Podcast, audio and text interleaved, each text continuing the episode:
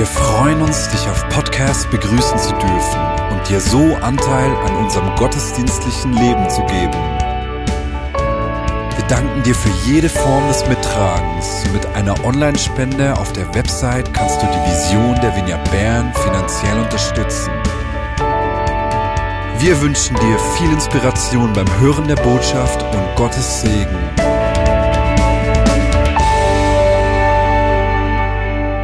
Ja, wir beschäftigen uns ja seit zwei Wochen mit der großen Frage, die jeden Menschen bewegt. Was ist ein gutes, gedeihendes Leben? Diese Woche hatte ich nicht wirklich das Gefühl von einem guten Leben. Ich lag die ganze Woche mit einer Grippe krank im Bett. Und ich habe gehört, dass es vielen so ging. Deswegen, wenn du diese Predigt zu Hause hörst, im grippigen Bett, ich wünsche dir gute Besserung. Wenn du hier bist, körperlich geschwächt, dann wünsche ich auch dir schnelle Genesung, Wiederherstellung deiner Kräfte. Das einzig Gute an dieser Woche war, dass die Grippe vier Kilogramm gefressen hat.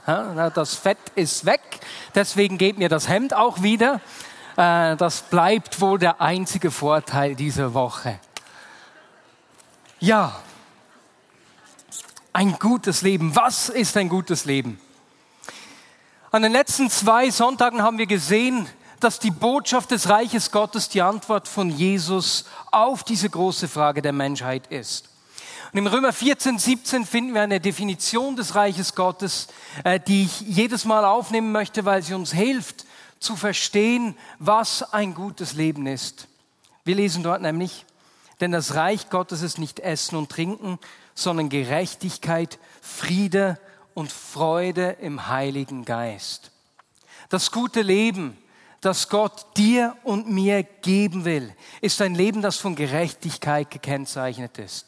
Nicht einfach irgendeine Gerechtigkeit, dass du gerecht lebst, sondern dass Gottes Gerechtigkeit dir gilt, dass er dich gerecht gesprochen hat, dass sein großes Ja über dir steht. Und dieses große Ja hat Auswirkungen. Es führt zum Frieden. Wir erhalten Frieden nicht nur mit Gott, sondern es löst auch Frieden in unseren Beziehungen zu unseren Mitmenschen und zur Schöpfung aus. Deswegen ist das gute Leben, das Gott uns schenkt, von Frieden gekennzeichnet. Und was daraus entsteht, ist Freude. Deswegen ist das Reich Gottes von Freude gekennzeichnet. Es spricht von einem Leben, das von freudiger Dankbarkeit geprägt ist. Und wir werden heute auch sehen, wie sich das im Leben einer konkreten Person im Neuen Testament gezeigt hat. Diese drei Aspekte eines guten, florierenden Lebens wünscht sich jeder Mensch. Gerechtigkeit, Frieden und Freude. Das Leben, wie Gott es sich für den Menschen gedacht hat. Jetzt in den ersten Jahrhunderten hat die Kirche viel darin, Zeit damit verbracht, Antwort auf diese große Frage der Menschheit zu geben. Und deswegen finden wir bei den Kirchenvätern auch ganz viele unglaublich spannende Texte, Hinweise, die uns helfen, dieses gute Leben zu verstehen. Danach ist die Frage in der Theologie etwas in den Hintergrund getreten. Und das hatte zwei Gründe. Auf der einen Seite haben ein Großteil der Menschen die Antworten umarmt. Es ist für, für die meisten klar, dass man gutes Leben bei Gott findet. Und zweitens wollte die äh, Theologie dann eher auch als Wissenschaft gesehen werden und verstanden werden. Und deswegen hat sie sich mit Fragen auseinanderzusetzen begonnen, die eher wissenschaftlich sind, beispielsweise der Datierung von Texten aus dem dritten Jahrhundert, hat dabei aber diese großen Fragen, die uns Menschen beschäftigen, etwas aus den Augen verloren. Und im 20. Jahrhundert haben plötzlich andere Wissenschaften begonnen, Antworten auf diese große Frage der Menschheitsgeschichte zu geben. Was ist ein gutes Leben? Und keine Wissenschaft hat so laut darauf geantwortet wie die Betriebswissenschaft. Und wenn wir die Werbung anschauen, gibt uns heute die Wirtschaft andauernde Antworten darauf, was ein gutes Leben ist. Ähm, lasst uns einige Beispiele anschauen. Zum Beispiel entdecke das gute Leben in Waldeck-Frankenberg. Und wenn du dann auf diese Seite klickst, findest du alle Möglichkeiten, wo du genießen kannst, wohnen, shoppen und leben kannst, Hotels. Wenn du nach Waldeck-Frankenberg gehst, dann findest du das gute Leben. Oder habt ihr gewusst, dass Nestle das gute Leben verkauft? Good food, good life. Oder wenn wir auf die nächste Seite gehen, hat das gute Leben doch eher etwas mit Autos zu tun. Braucht man einen Ford Mustang, wenn man ein gutes Leben will? Nein, aber Volvo kann das auch bieten. Auch Volvo verspricht das volle Leben. Und dann gibt es ja immer auch noch The Vegan Good Life für die Schönen. Hä? Oder könnte es sein, dass äh, das gute Leben doch mehr mit einem flachen Bauch zu tun hat? Good Life Fitness sagt uns, dass das gute Leben nur einen Schritt entfernt ist. Und wenn wir die Werbung anschauen, merken wir, dass meistens die Werbung kein Wort über das Produkt verliert, sondern uns ein Lebensgefühl verkaufen will und uns zeigt, wenn du mich kaufst, dann hast du das gute Leben. Etwas, was erstrebenswert ist. Nun, als könnte man das gute Leben kaufen. Wer hat schon rausgefunden, dass mehr Güter nicht wirklich glücklicher machen? Kann ich mal schauen? Ha? Das müssten eigentlich beinahe alle sein. Ha? Und doch prägt diese Vorstellung auch uns. Auch wir sind äh, davon sehr stark geprägt. In einer Studie wurden Millennials das sind Menschen, die zwischen 1980 und etwa 2000 geboren sind, nach ihren wichtigsten Lebenszielen gefragt. 80 Prozent haben geantwortet, dass sie reich werden wollen. 80 Prozent. Und 50 Prozent haben gesagt, dass sie berühmt werden wollen. Wir leben in einer Gesellschaft, die sehr stark auf Erfolg und auf materielle Güter fixiert ist. Und die Antwort auf das gute Leben vom Materialismus her erwartet. Und deswegen ist es Zeit, dass die Kirche wieder Antwort auf die große Frage des Lebens gibt. Und Jesus selbst hat uns vor 2000 Jahren gesagt, dass er gekommen ist, um uns das gute Leben, Leben in Fülle zu geben. Und diese Aussage von Jesus wollen wir uns heute anschauen. Diese Zusage gilt nämlich auch uns. Und deswegen lesen wir Johannes 10, Verse 7 bis 10. Jesus sagt dort, nachdem er zuerst ein Gleichnis erzählt hat, ich versichere euch, ich bin das Tor zu den Schafen. Alle, die vor mir kamen, waren Diebe und Räuber, doch die Schafe hörten nicht auf sie. Ja, ich bin das Tor. Wer durch mich hineingeht, wird gerettet werden. Wo er auch hinkommt, wird er grüne Weiden finden. Ein Dieb will rauben, morden und zerstören. Ich aber bin gekommen, um ihnen das Leben in ganzer Fülle zu schenken. Das Erste, was wir hier sehen, ist, wir sind offensichtlich die Schafe. Und wir können entweder diesem guten Hirten nachgehen oder dem Dieb. Aber nachgehen müssten wir jemanden. Das ist mal das Erste, was cool ist. Wir werden hier als Nachfolger bezeichnet von Jesus. Und dann sagt er, dass er gekommen ist, um den Schafen Leben in ganzer Fülle zu geben. Das heißt überfließendes Leben, nicht einfach nur durchschnittlich, mehr als notwendig ist, mehr als genug, mehr als normal. Und gleichzeitig erklärt er auch, erklärt den Zuhörern, dass aber auch ein Dieb ihnen dieses Leben stehlen will. Nun, die Frage ist, zu wem Jesus hier spricht. In welche Situation hinein gibt er dieses Gleichnis von sich? Wir, wir sehen das, wenn wir ein Kapitel zurückschlagen.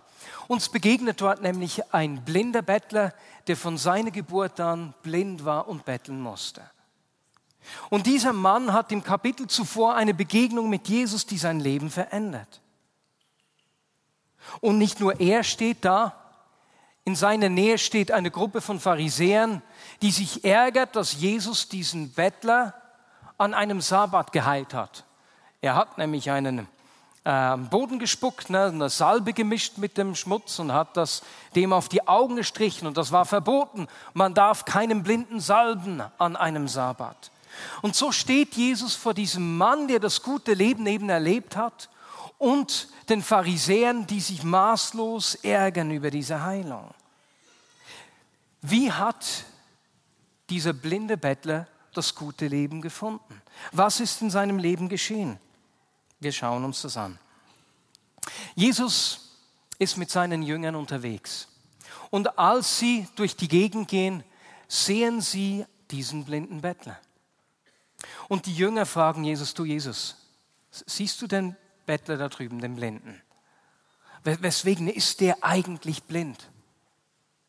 Ist es wegen seiner Sünde oder ist es wegen der Sünde seiner Eltern? Ihre Frage zeigt uns, dass es für die Menschen der damaligen Zeit ganz klar war, dass wenn jemand Gebrechen hatte, dass es mit einer Sünde zu tun hatte.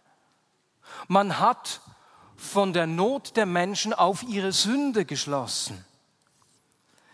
In der Überlieferung lesen wir, dass Rabbi Jochanan sagte, weshalb werden die Kinder lahm? Weil sie, also die Eltern, ihren Tisch umgekehrt haben. Das heißt, sie war oben beim Sex und er unten. Weswegen werden sie stumm? Weil sie jenen Ort küssen. Weshalb werden sie taub? Weil sie während des Beischlafs sprechen. Blind werden sie, wenn sie an jenen Ort blicken. Mit anderen Worten, das ist ja eigentlich etwas schräg. Für die Menschen der damaligen Zeit, gemäß Rabbi Jochanan war klar, der Mann ist blind weil seine Eltern hingeschaut haben, als sie nicht hätten hinschauen dürfen. Und dieser Mann hat ein Leben lang als Sünder gelebt und ist als Sünder abgetan worden.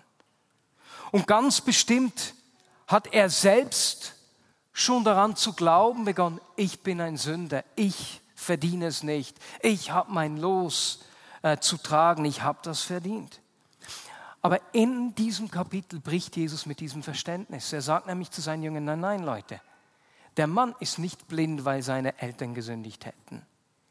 Er ist vielmehr blind, damit jetzt die Kraft Gottes an ihm sichtbar werden kann.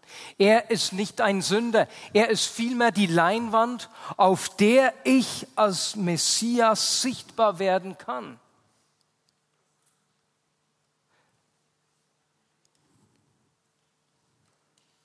Denn für die Juden in der damaligen Zeit war klar, dass nur der Messias seinen Blindgeborenen heilen kann.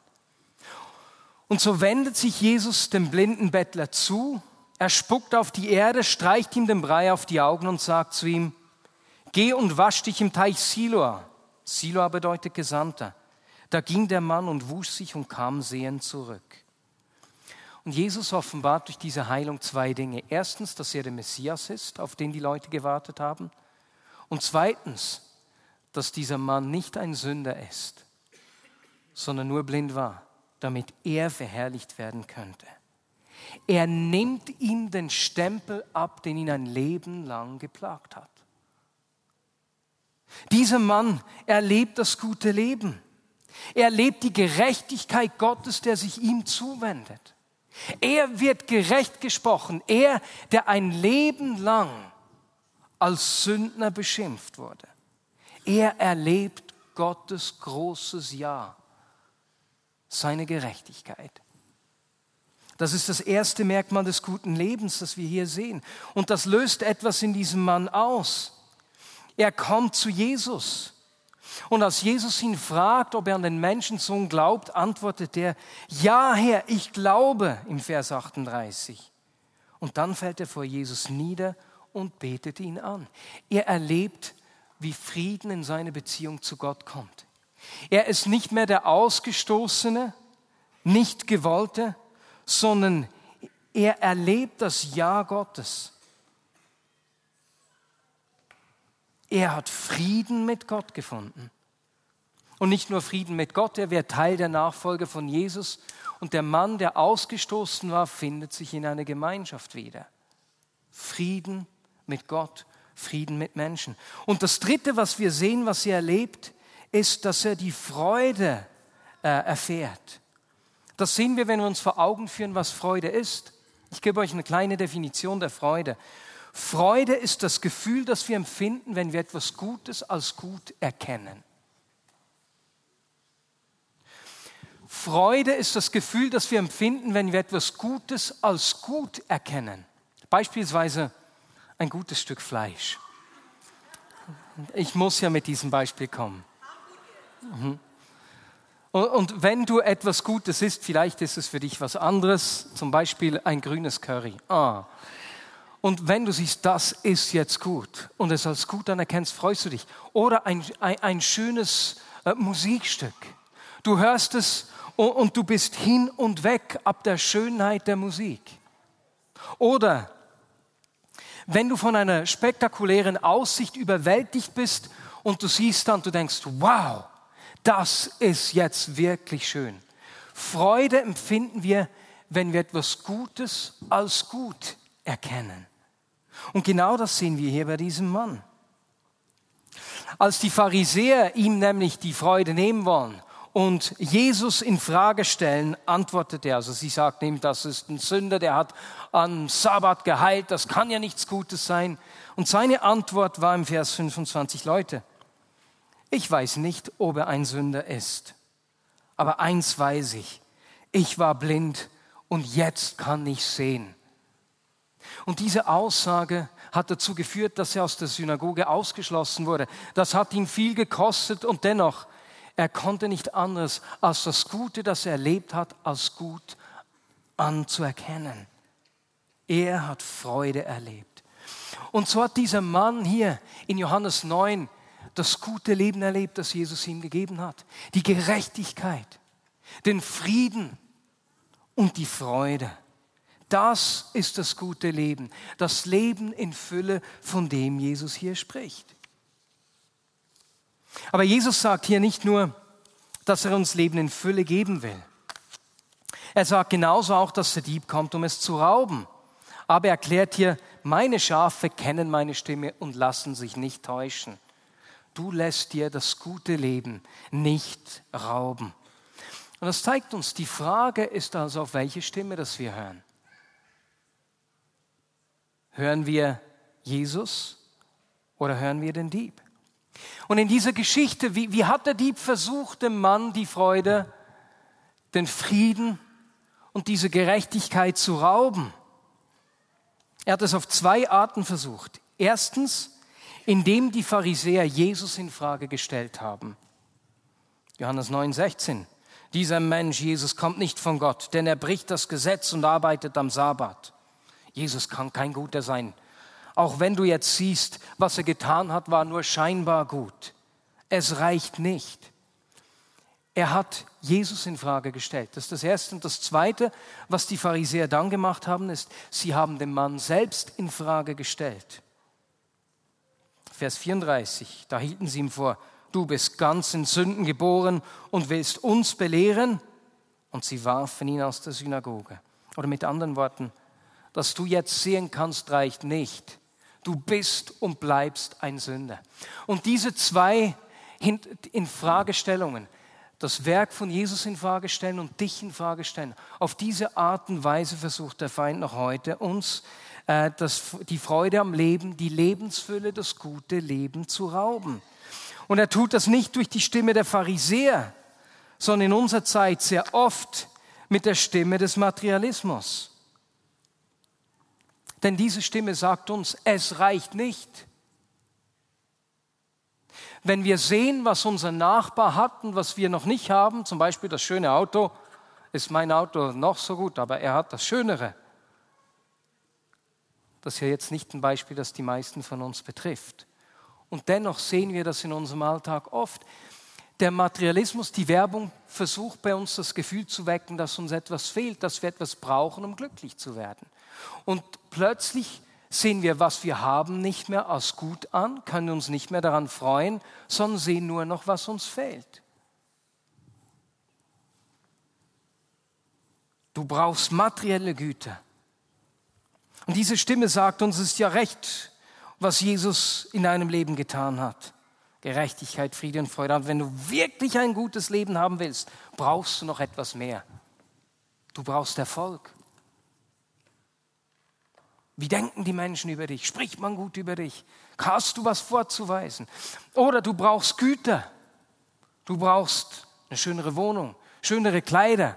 Schau mal, wie die dich die Leute anschauen. Du reichst nicht.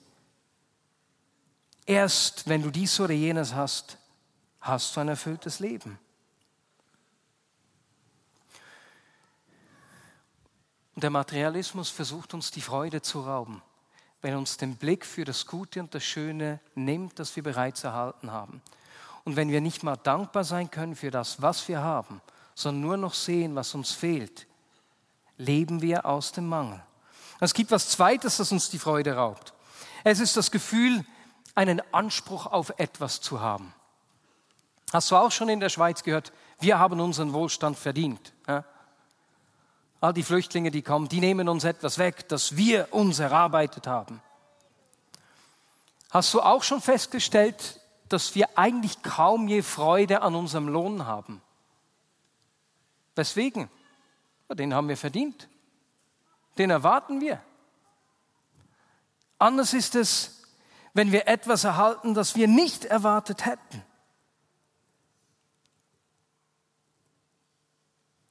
Und weil wir denken, dass wir den Wohlstand verdient haben, kommt das mit ganz vielen kleinen äh, alltäglichen Erwartungen. Beispielsweise, viele Menschen erwarten noch am Abend kurz vor Ladenschluss frisches Brot zu kriegen. Oder das Joghurt, mein Lieblingsjoghurt. Und wenn es mal kein frisches Brot mehr gibt, kann uns das ärgern. Aber wir freuen uns nicht am Abend kurz vor Ladenschluss noch frisches Brot zu erhalten. Und weißt du, zu was das führt? Es führt dazu, dass die Geschäfte bis abends spät prall gefüllt sind. Weißt du, wie viel Lebensmittel wir in der westlichen Welt wegwerfen?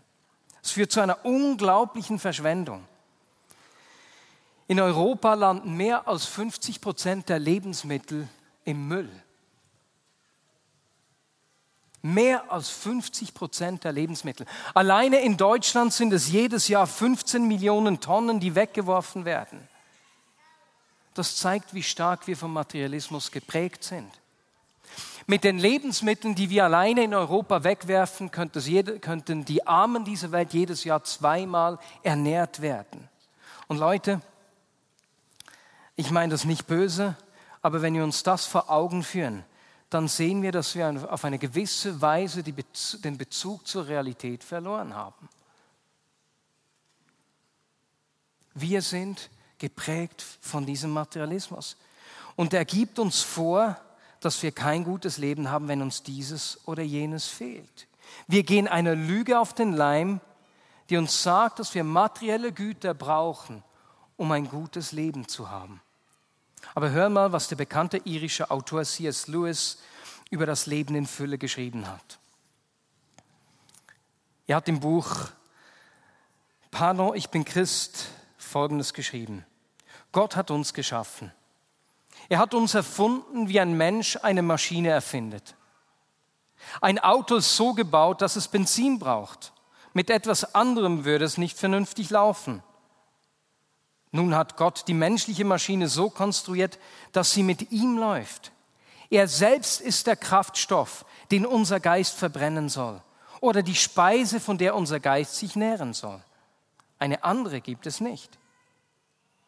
Deshalb hat es überhaupt keinen Sinn, Gott zu bitten, uns doch auf unsere eigene Weise glücklich zu machen, ohne dass wir uns mit dem Glauben abgeben müssen.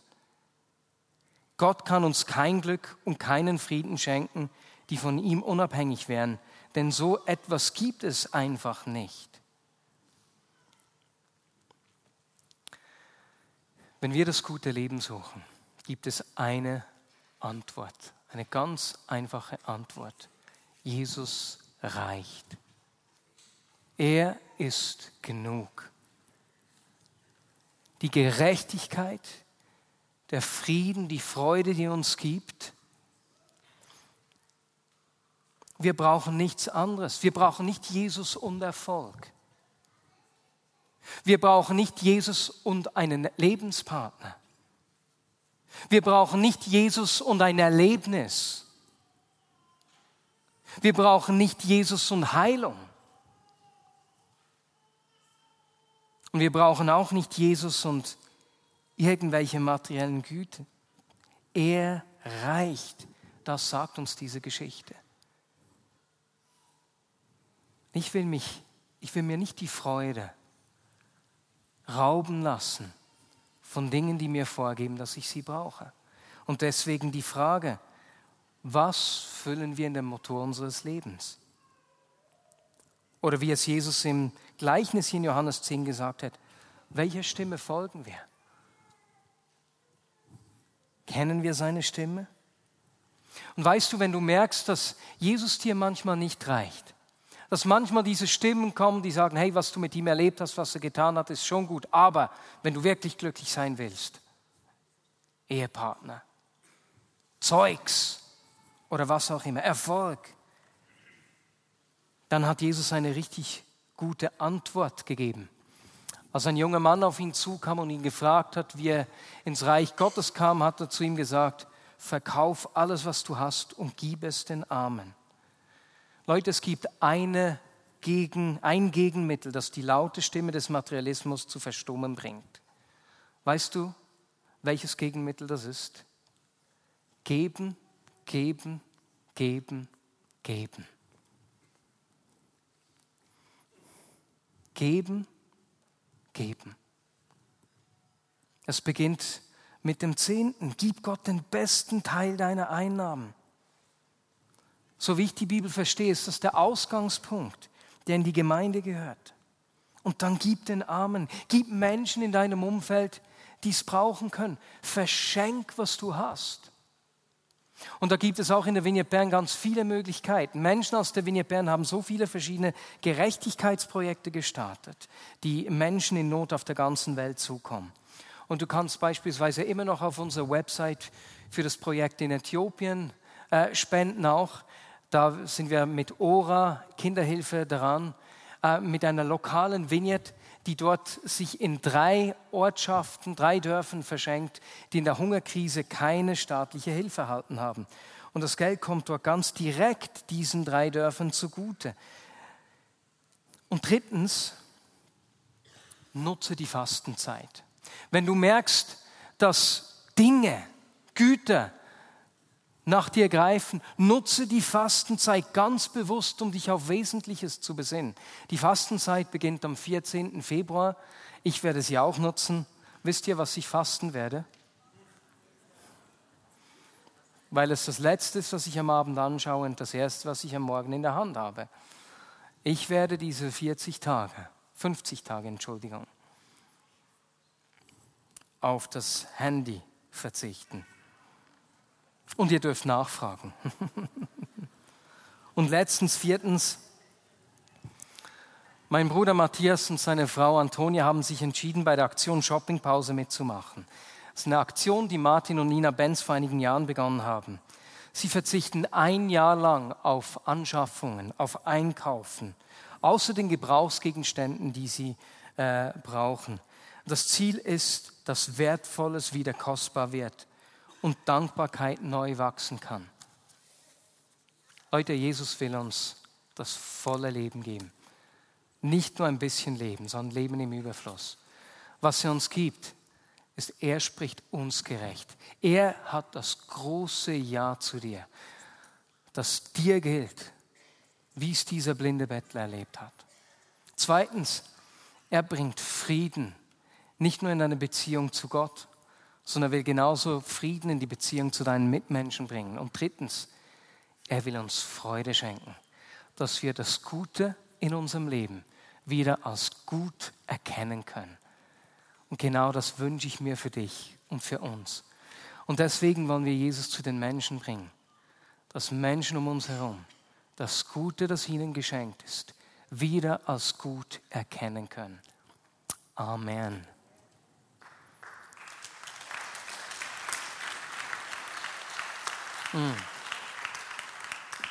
Und Jesus, wenn wir uns jetzt dir zuwenden in der Anbetung, danke ich dir, dass du reichst, dass ich nicht dich und sonst noch was brauche. Jesus, ich danke dir für diese Gerechtigkeit, dieses große Ja, das uns gilt. Die Kraft deines Blutes, das du am Kreuz vergossen hast, die uns rein macht und gerecht spricht. Lass uns die Kraft dieser Gerechtigkeit heute erleben. Jesus, lass uns den Frieden erleben, den du schenkst. Und gleichzeitig, Jesus, schenke du Freude. Lass Freude von zutiefst Innerst in uns aufsteigen. Amen.